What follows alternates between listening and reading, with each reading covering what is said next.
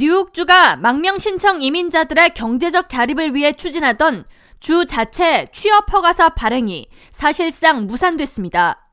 캐티 오컬 뉴욕 주지사는 13일 뉴욕주 자체의 워크퍼밋 발행 정책은 주 내에 망명 신청 이민자 대응 방안 계획안 중에서 아예 삭제됐다고 밝히며 이는 연방법에 저촉이 될 가능성이 높고 이로 인해 망명 신청 이민자를 고용한 사업주들을 법적 제재로부터 보호할 방법이 없기에 해당 정책을 포기한다고 덧붙였습니다. 코넬대 이민법 교수 스티븐 예일로와 박사 등 법 전문가들은 그 어떤 주에서도 취업 승인 서류나 비자 등을 연방정부를 대신해서 발급하지 않으며 시도조차 하지 않았다고 설명하며 만약 뉴욕주가 위험 부담을 안고 주 자체적으로 이민자들에게 워크퍼밋 발행을 강행할 경우 장기적인 이민 소송에 휘말려 큰 혼란을 초래할 것이라고 예측했습니다.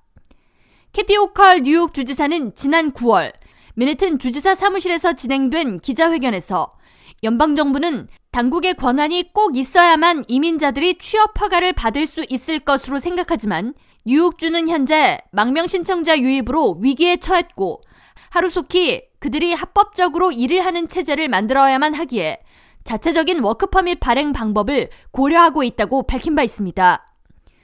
그러나 여러 법적인 자문을 통해 뉴욕주는 자체 워크퍼밋 발행이 바람직한 결과를 낳지 않을 것이라는 결론에 도달한 것입니다. 연방 이민법에 따르면 망명 신청자들이 취업 허가를 받기 위해 최소 180일을 기다려야 하며 뉴욕시와 주는 올해 초부터 연방정부의 신속한 노동 허가서 발급을 요구해 왔습니다.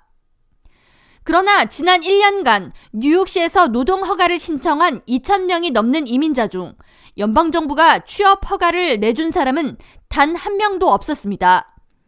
뉴욕 포스트의 지난달 보도에 따르면 뉴욕시 이민자 취업센터에서 총 444건, 로어 맨해튼에 위치한 연방정부 사무소에서 총 1,700건 등 2,144건의 노동허가 신청서가 접수됐으며 연방정부는 이 중 총 0건을 승인했습니다. 에릭 아담스 시장은 망명 신청자 대부분이 뉴욕시 도움이 아닌 자신들의 힘으로 가족 부양에 나서길 원하고 있다면서 난민들에 대한 취업 허가가 늦어질수록 난민 위기가 더욱 가중될 것이고 불법 노동 착취도 큰 사회 문제로 떠오를 것이라고 우려를 나타냈습니다.